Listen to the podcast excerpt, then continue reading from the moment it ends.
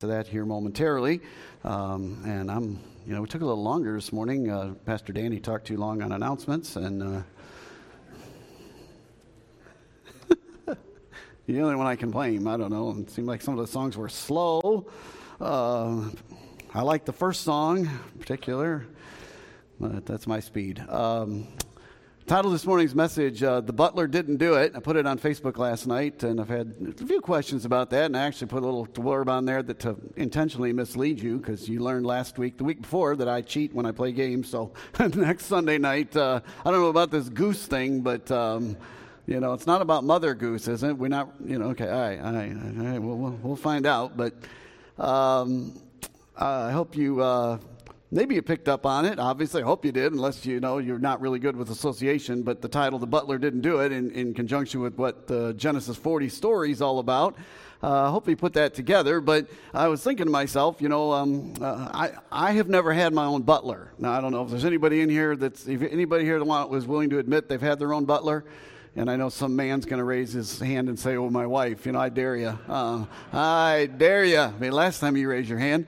Um, uh, now, as many of you know, and some of our other, I think I see Will and Dana back there, and uh, I don't know, I don't know if I saw Wanda in here, but there's some of us in here that like to get on cruise ships every now and then, and uh, we have room stewards. It, they're kind of like butlers a little bit, right? And if you ever get on the concierge lounge, which I'm not on those decks, you know. I'm right above where the boiler is in the cruise ship. I'm right, I'm right above that. One year, that's a true story. One year they put us right in the front of the ship where the anchor drops. There's no, there's no kidding. Yeah, one, I'm not kidding you. We are in the front lower bottom corner, where right where the anchor comes down, and pull into port one corner. I, one one morning, I didn't know they dropped anchor. I'm telling you, this is honest truth. I, I'm I'm I'm I'm not lying. I'm not preaching here. I'm telling you the truth. Um, the whole room started shaking. I thought Jenny put a quarter in the wall or something. I don't know. Um, and things were literally vibrating off the little nightstand next to our little room. And I thought, I thought we hit an iceberg. Now we're in the Caribbean, but you know, uh, gets cold down there sometimes. But oh, that was terrible. That was that was terrible. And and and we, I remember when we first got on the boat. One of the things we remarked is that we had this remarkable room steward. I mean, he was just, I, am telling you, he was like, and we'd been on a lot of cruises at that point, and this was one that our kids bought for us. that's why, why else is going, not me, I didn't buy it, it was, it was my sister. Um, that's right, you haven't bought us a cruise. Um, um, our other ones did. Now, they got it free, Taza, but that put us in the anchor room but we were on. We had this great room steward, and we, we, Jenny and I asked him after we were there that first day before we had the anchor experience, like, "Why are you down here at this level? Usually, guys are as good as you. They have you up in these other places." And then the next morning, we knew why. he had a lot of thing work to do to make everybody happy down in that area. But any rate, um, you know, I, even I thought about what is uh, what's a butler uh, even the definition of it, there's, there's some variety of it. So I went to, you know, the internet, of course, and dictionary.com simply says uh, the chief manservant of a house. Notice that, women, uh, ladies, uh, wives, it's a manservant.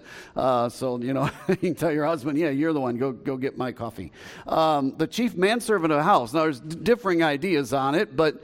Um, you know, even in the New Testament, throughout Scripture, uh, Jesus describes believers. If you've put your faith and trust in Jesus Christ as your personal Savior and you're a child of God, Jesus tells his children to occupy till I come. And in 1 Corinthians 3, we're told that we are overseers of a building, that with your life, as a picture, you're building a building, and, and Paul admonishes us to build it on, you know, gold and silver and precious stone and not on worthless things. And um, we're called stewards of the manifold grace of God. And so uh, the idea of a butler is, is, certainly relatable to who we are. Now, I was thinking about butlers in addition to on the cruise ship. I was thinking, you know, anybody think of a famous TV butler? Alfred, on, on the Addams family? Is that what you Oh, Batman. Oh, yeah. Okay. Okay. I, I, I, does anybody think of Lurch? Okay, a few. Uh,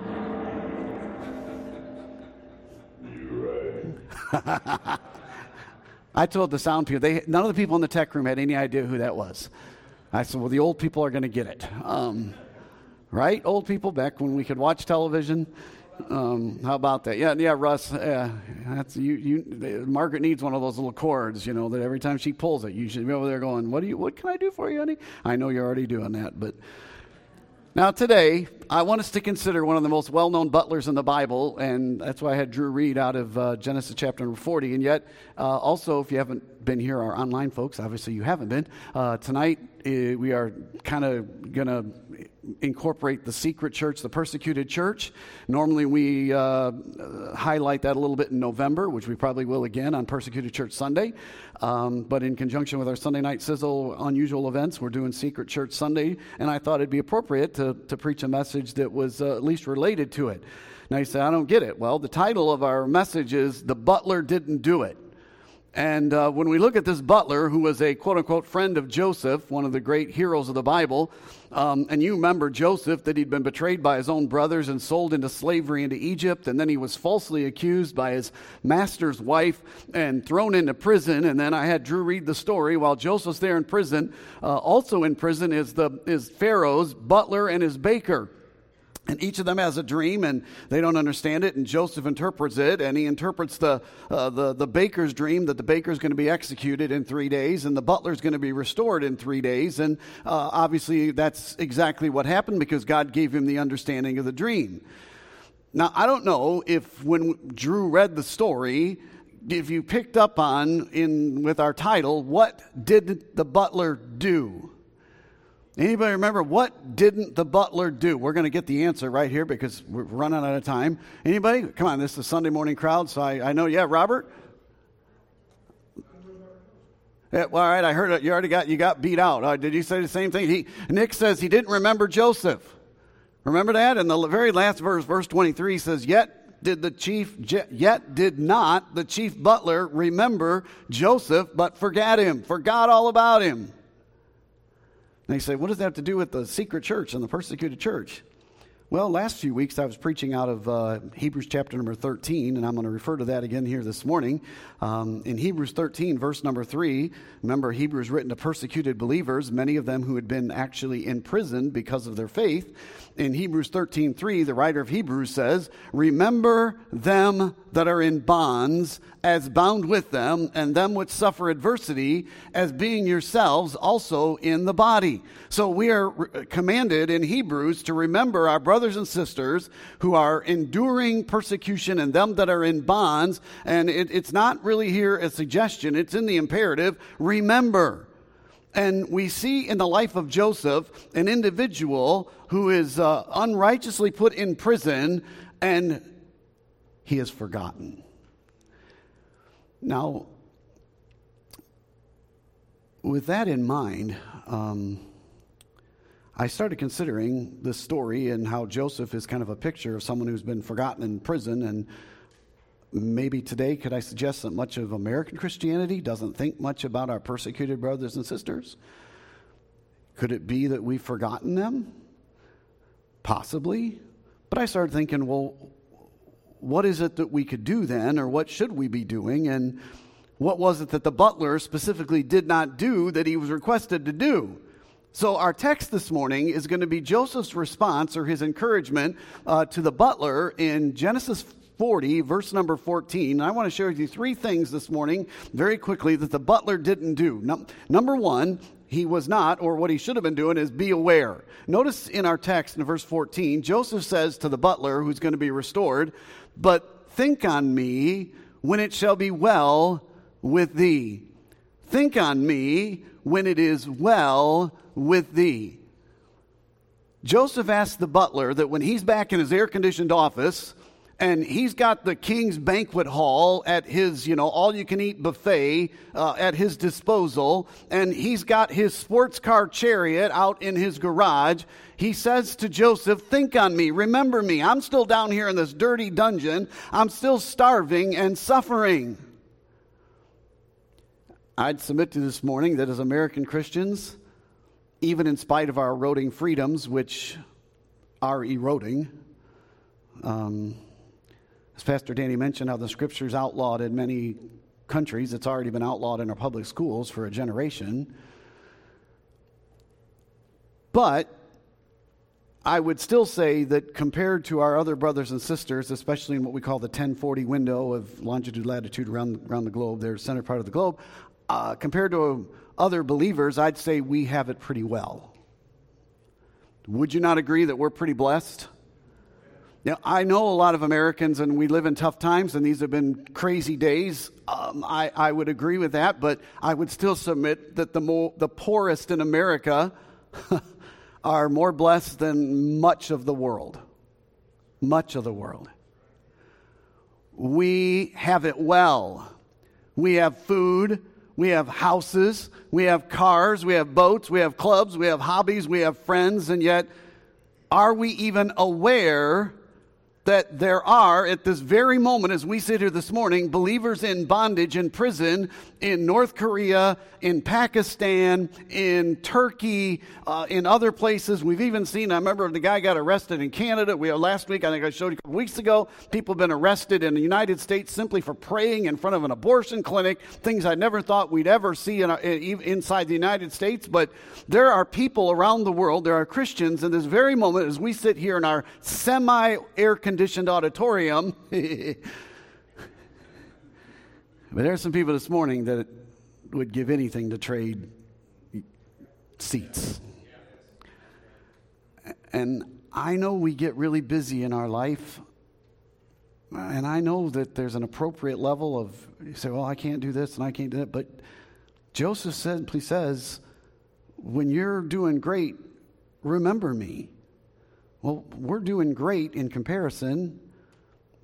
Do we remember the command in Hebrews 13 to remember them that are in bonds? You know, we're like the butler living it up with no regard for our fellow believers. Now, I appreciate those who are involved in prison ministries. I'm going to tell you, as I pastored my first church in Florida, uh, in, in Florida, even this before Governor Ron, who was the governor back in the day when we were there? Uh, well, Jeb Bush might have been part of the time. I don't know. But we were living in Florida. I was more involved in prison ministry because I could get in the prisons, especially the state prisons, relatively easily once I went through a background check. You know, they did all, I had an ID card and all that kind of stuff. But if I ever wanted to go to the prisons, which did happen, we, you know, we worked with addicts. We worked with folks. We, you know, we were involved in that, and all I had to do is I could go to the prison with my with my tag, and pretty much any time I could get in there. You know, it was amazing to me the times I've had to get in here in Elmore County or even downtown in uh, the jail right downtown. You know, the, by the courthouse. How how nearly impossible it is for me to access inmates in Alabama, and Jenny will tell you that first time I rose quite a, you know, I created a stink downtown. You guys say, you're good at creating stink. I'm good at that. I, I did, you know, but bottom line is I believe that the Lord Jesus Christ will hold me and you responsible if we choose not to even be aware.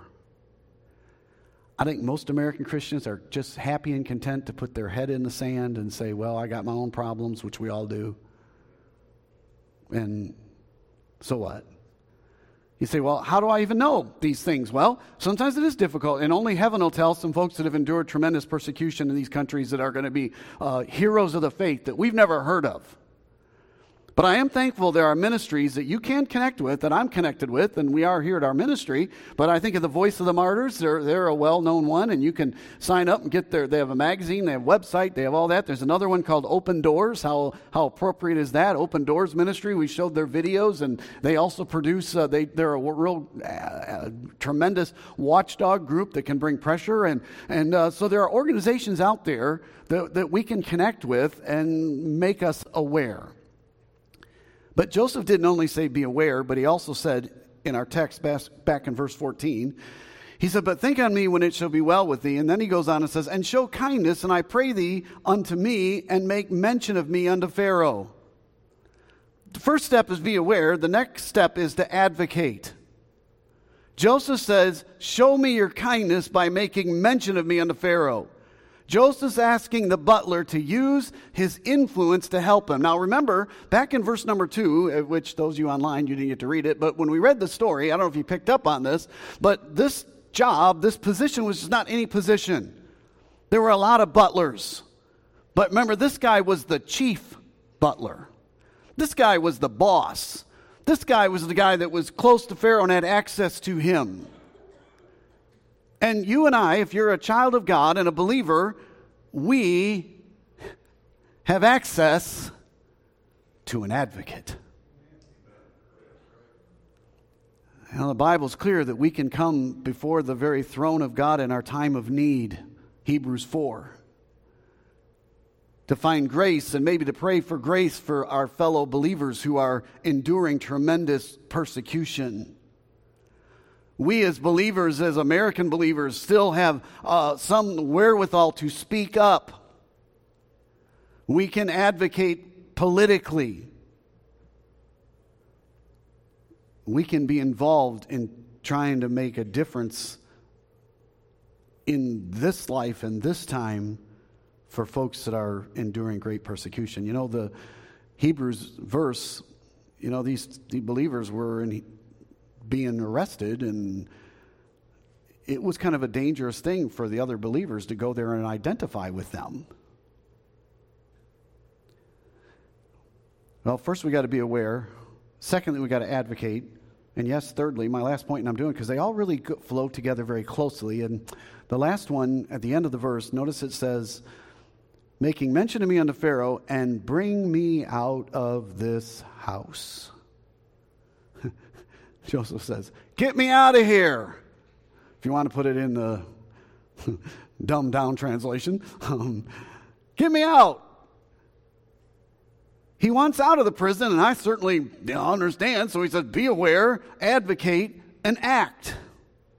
But often we are much more like good old King uh, Uzziah. Remember him in the Old Testament, Second Chronicles chapter number 26, how Uzziah was in trouble and God bailed him out and they, he won a lot of victories and God gave blessed him. And the Bible says in verse 15, this is by the way why he's my favorite king, because in verse 15 of Second Chronicles it says, and he made in Jerusalem engines. Come on, that's funny. I like engines. I'm sure it was a 400 tur- double turbocharged V8 motor engine that he did there, um, invented by cunning men to be on the towers and on the bulwarks to shoot arrows and great stones withal. And, he, and his name spread far abroad, and he was marvelously helped till he was strong. But when he was strong, his heart was lifted up to his destruction, for he transgressed against the Lord his God and went into the temple of the Lord to burn incense upon the altar of incense. And Azariah the priest went in after him with fourscore priests of the Lord that were valiant men and basically said, No, king, you can't do this. Because Uzziah got so full of himself that he started playing God. He said, Oh, you know, what? I know what God said that the priests are the ones to offer the, on the incense, on the altar of incense, but you know, I've been so blessed and I'm so good and God's hand's been on me so much, you know, I'm just as good as the priests and I'm going to do it my way. Mm-mm. The rest of the story, God smotes Uzziah with leprosy, and he has to live the rest of his life away from everybody else. Can I submit to you that much of the American church today has spiritual leprosy? the stench of greed and immorality and pride?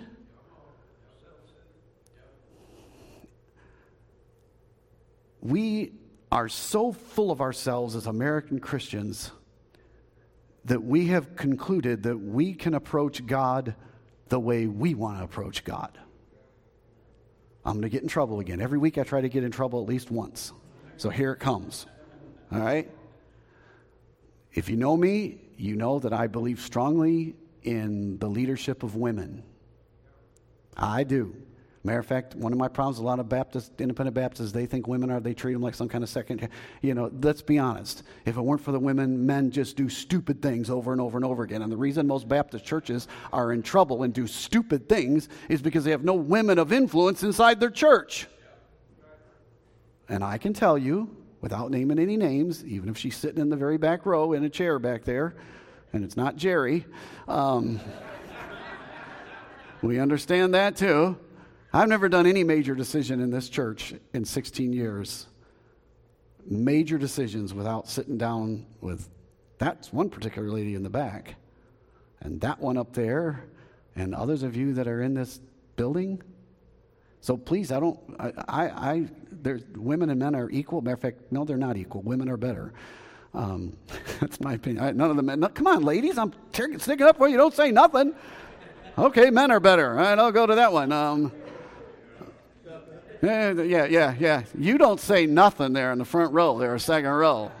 We know who's the better one in your relationship. You're the only one that makes me look good, so, you know. Um, but I'm going to tell you this the Bible's pretty clear about the authority structure and that women are not to usurp authority over men when it comes to the preaching and proclaiming of the Word of God. They just are not. And now we live in this day in America where every denomination and the non denominational play, boy, we got to condone women. We got to ordain them to the ministry to be pastors and blah, blah, blah, blah. And I knew this guy, he's a friend of mine. He said this. He said, well, you know, my wife is under, is under my, uh, she's under my umbrella, so therefore she's under the, under the umbrella of a man. So therefore she can be a she can be a woman pastor and get up and preach on Sunday morning. Well, that's very true that my wife is underneath my authority and I'm the leader in our home. Bless God, I take that leadership, but she still tells me what to do, but I take the leadership, all right? But just because she's under my authority doesn't mean she's under yours or should be over every other man in this room. And American church today, whether you want to talk about Bethel music or you want to talk about uh, Maverick City or Hillsong, these other places, it, it's, it, they're just sin fests. And they tell us that this is how we're going to do church service now. And the Word of God, and, and by the way, many of you know me, I am not, a, I, I am one that thinks, I, am I'm, I'm going to get in trouble again. You know, I don't think there's one condoned kind of music. Some, some Christians, need to lighten up a little bit. It's okay. God made drums too, made guitars. It's all, it, it, it's fine. But I'll tell you this when you start saying that you're going to replace the, the primacy of the Word of God and the preaching of the Word of God with, with smoke shows and, and concerts and getting everybody all emotional and waving around and all that stuff, and the Word of God is left for a, a, a light 10 minute thing about be nice to somebody today, pay it forward when you're in Starbucks this week.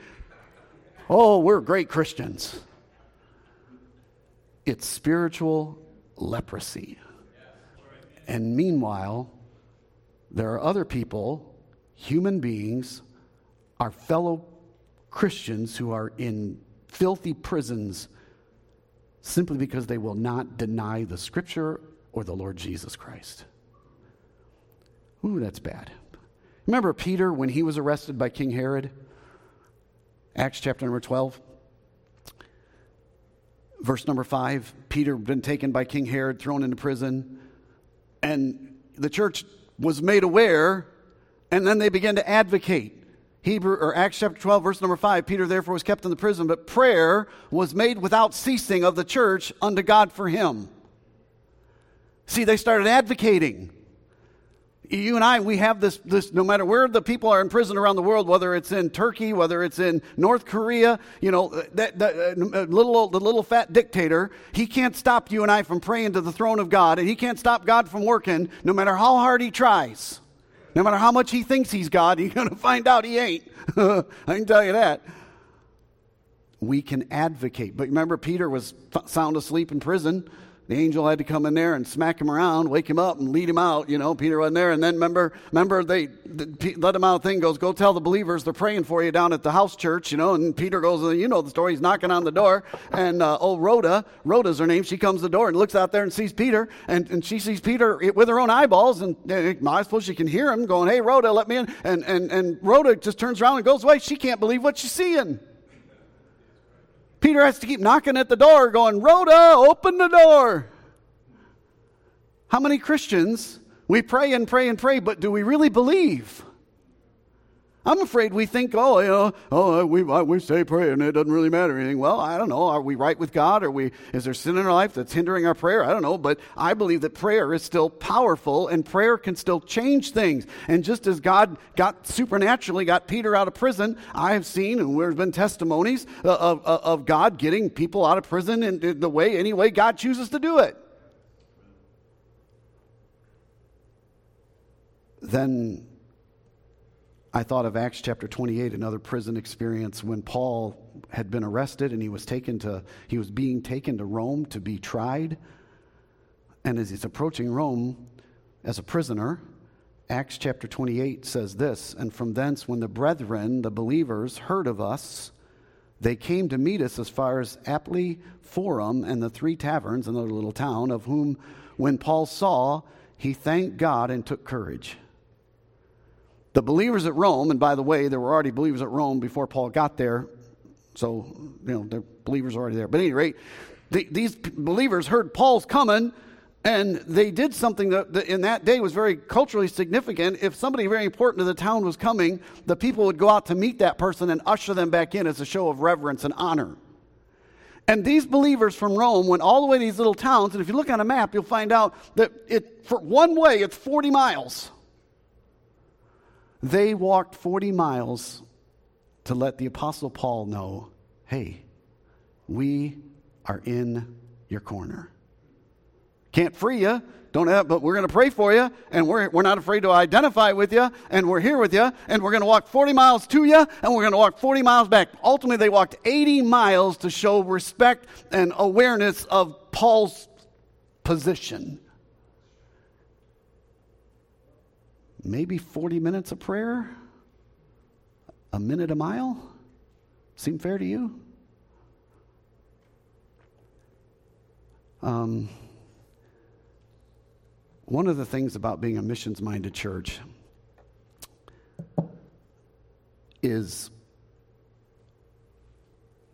we have, with intentionality, as God has led us to minister wherever and be involved in missions and with finances and stuff. And if you're new to our church, the reason there's all these funny looking buildings on the walls is these are rep- replicas of, of buildings the Lord's allowed us to uh, financially put together and go alongside. And these are all sister churches and ministries of ours uh, around the world. Matter of fact, uh, Brother Brock's been really lazy. He's supposed to have one up on that other wall back there, but I, I can't get him to work. Maybe Lori can make him.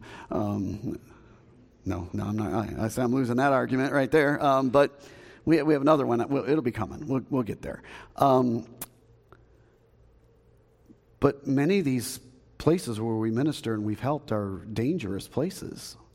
Our church in Burma, there's civil war going on, and some of our believing brethren are, have been literally caught with the, the shells going off and the military taking over or throwing them out of their buildings. Uh, Pastor Hashu um, well, let me, let me start with Brahanu, because Brahanu, in our ministry in Ethiopia, many of you know Brother Brahanu. We've been so honored to have him here many times in our building. He's a modern day Apostle Paul, starting churches all over in Uganda and the Sudan and, and in Ethiopia. And uh, matter of fact, right now, Brahanu, they're, they're, building a brand new training center right south of Addis Ababa, in the capital city of Ethiopia, which we may get involved in that build as well, where they're going to have housing like, a, like basically a college and send more men out. And uh, all the churches in Ethiopia that the Lord's allowed us, the two here and one in uh, that we built, that Jen and I led in our first ministry, we're all pa- uh, graduates of uh, Seminary. And um, it, it, it, if you know Brahanu's testimony, he and his wife spent time in prison, uh, spent time being beaten, spent time being deprived of food. He understands what it is. Even a couple years ago, he was down to go see some of his pastors down near the Sudanese border, and he was, uh, he was robbed and beaten and left for dead. And one of his guys who pastors the Bethel Baptist Church, which is replicated back there, um, this is the church that we help fund. And this is in a very remote area down near the south uh, part of Ethiopia. I don't know, probably 40, 50 miles from the Somalia border. So you're talking some rough neighborhood. And by the way, don't you love their choice of colors? But understand that's the only painted building within 50 miles. This is the Renaissance Hilton place, you know, of their area. Um, and that church has been threatened more than once by the Orthodox Church as well as the Muslim Church of being destroyed. And, you know, and even though they've, they've had a very effective ministry to Muslim people, and they're seeing people saved all the time. But every week they do it with some danger. Uh, the church, our most recent build, well, the one in the middle of the Philippines is probably the most, but this same year we did both of these. Uh, the Lord led us to build another church in um, Ethiopia, and this is Galjata Baptist Church, and this is this is a couple months old, so it's probably even a little farther along. But this is the most recent church build that we've fully funded, and isn't it a nice building? Um, this again is out in a very remote area. The church was meeting underneath a tree they also, um, when the building was framing was up, there was a tribal war in the area, and this building almost got shelled. I thought John Connery called and said, "Well, Pastor, we might have to rebuild it." And I'm, you know, I said, "You know what I know about our people? If I tell them that the building that, that you know that all the money we already invested got lost because it got blown up, I have, a, I believe our people are going to say, well, we're going to roll it back and do it again." We'll just send some more lumber over there and throw up another frame. But it, the Lord spared the building, and, and uh, this, this ministry here is led by two pastors that are both out of Brahanu's ministry. Um, I'll introduce them to you. Uh, this is Pastor uh, Nagiro um, and his lovely wife, and they have two small children. And then Pastor Tashita and uh, his lovely family. And uh, these guys, uh, you know, they literally, they are at risk, and they have suffered persecution. I won't tell you all the stories, but I'll tell you, uh, it isn't easy what they're trying to do, and yet God is working, and this church is growing rapidly, and God is blessing. We need to pray for them. Um, yesterday, I was on the phone with Pastor Ojo, who's also been in our ministry. Hear spoken several times, our Nigerian friend. Don't you love Nigerians? They're just happy people, and they just have a. And Brother Ojo's like the classic Nigerian. Ho, ho, ho, ho you know, is that pretty good? I don't know. Joe, Jim Morgan, is that pretty good, Brother Ojo impersonation? You know, um, shave my head off and my head off, no, my hair off. Leave the head. I'm working on doing that. You know, Lord's taking that away anyway, but that's okay. That's okay. DT says it's distracting when my glare off top of my head blinds him, so I'm always going like this, you know.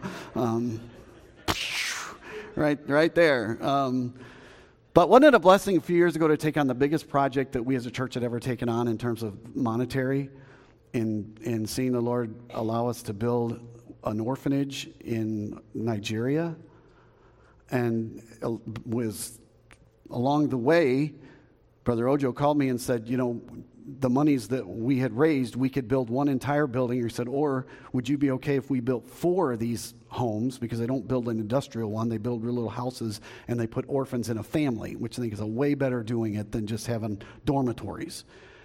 He goes, with the money that you, your church has raised, we could build all four buildings, put the roof on, and we could build the wall around the compound, which you have to do in Nigeria for any kind of safety. And we agreed, let's do that.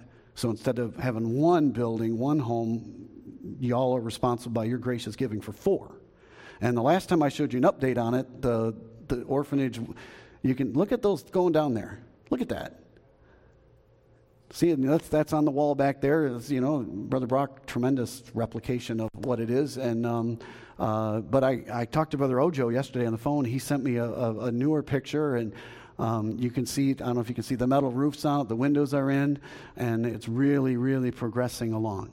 Uh, I, and then I wanted to show you here's a picture of the wall, part of the wall around the compound. Look at the size of it. See that big double, the, the huge gate over there on the, on the left over there? That is a lot of wall. And, and every one of those blocks was handmade. Understand that. It, this is just an amazing thing. And um,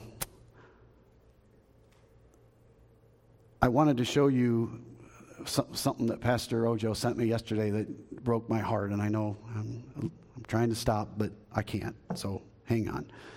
Um, well, you guys need to know. You need to know what's at stake, and you need to know that the monies that you give every week here, you know, 10% of all our general fund goes into missions, then our grace giving, anything you designate to missions goes to help these missionaries. Um, but next, next picture, Allie. Let's see. These are two twin, two little twin sisters, two years old, that recently arrived at at the orphanage, and um, their their parents are believers. And I don't. He didn't tell me the whole story on them for lack of time, but let's just say that people who hate our faith uh, did very terrible things to their parents and now they have nowhere. And aren't they beautiful little girls? Um, he also told me about a brother sister that showed up there, and this really got me because if you know, young man that Jen and I consider part of our family, many of you know Oliver. We call him Oliver, but his, everybody else calls him Felix. Allie doesn't call him Felix. Allie calls him Oliver. But so when Brother Ojo told me the little boy's name was Felix, just kind of got, just kind of, man, this is little sister Celeste. And um, they've been at the orphanage for about a year. And um, they come from that part of Ni- Nigeria where the government doesn't have all the control and Boko Haram as active. And they are a Christian family. Their parents are Christians. And as I understand it, um, they the mother's life was taken and the dad was hacked for lack of a better term hacked to pieces and left for dead. But somehow by the grace of god their dad lived. But he can no longer walk or work. He's bedridden and therefore, in a poor country, cannot take care of his children. And so, by God's grace, these two kids who stand it watched, and they were there. Um, I, I, just don't have any words. I, I, I don't know what to say. Other, let, let me show you the next the next picture here. Um, this is little Celeste now, more recent picture. She's decided she wants to be a medical doctor. See, when her dad was in the position he is in Nigeria, Brother Ojo, so they put, they put him in camps. They're called IDP. I, he told me what that stands for, but I cannot remember. But they're IDP camps, and they're run by the Red Cross and a couple other humanitarian organizations. And basically, they live in that camp because they can't work, and they're, you know, they've been, as a result of uh, persecution or you know stuff they, they, they stay there. And she wants to be a medical doctor so she can go back and work in the idp camps and help people who've been hurt because of their faith. Just a kid. Now felix her older brother here's a, here's a current picture of him.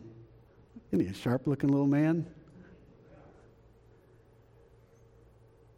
He said he wants to be a pastor and go back to the very place where his dad was beaten. I I just didn't know Brother Ojo's telling me this. I'm like, wow. These are the types of kids that are going to live in the orphanages that y'all sacrificially gave money, and maybe we need to give more money. They're not totally done with the project. I don't know. But it matters. These are real people with real lives, and they're not that different from you and me. They have feelings, they have hopes, they have dreams. And yet, in spite of what's been done to this young man's dad, his response is not bitterness and anger and violence, it's to share the good news. Wow. Lastly, um, be aware, advocate, and act. Pastor Danny mentioned, he didn't know I was going to mention Asia Bibi, but back in 2010, a young Pakistani woman uttered just a few words of witness of, of the Lord Jesus, and a coworker didn't like it, got offended, and turned her in, and she was arrested, um, charged with um, blasphemy, and placed on death row and uh, she she was on death row for eight years, and would be dead today, were it not for the fact that through God's grace, believers around the world became aware because of ministries like Voice of the Martyrs and Open Doors, and began to advocate both prayerfully and also politically, and began to act by signing petitions and getting uh, pressure put on, uh, diplomacy pressure put on, and they kept the pressure on Pakistan for years until finally uh, they, the, the Supreme Court of the Pakistan decided that, that on some technicality they were letting her off, but they basically then they kicked her out of the country. But she spent eight years with some very harsh conditions. Eight years. And yet, because even at our church here, little church in central Alabama, we became aware, we began to advocate, we got involved, and made a difference by the grace of God. So this morning, let us not be like the butler, The butler didn't do it. He did not remember. But let us remember. This morning, I would ask you, who will you pray for today? Do you know anybody? We need to find out some persecuted believers and put them on our personal prayer list. And maybe they just Felix and Celeste. Maybe you want to pray for those two little children, those two little twins. But somebody that when you get to heaven, you don't have to be. Lord says, Well, I, I was in prison all my. your felt, what were you doing? Oh, you don't understand. I, I had a grocery list to get together that day. Oh, you don't understand. I had an, I had an event that day. I don't know about you, but I don't think that's going to fly very well when we stand before the King.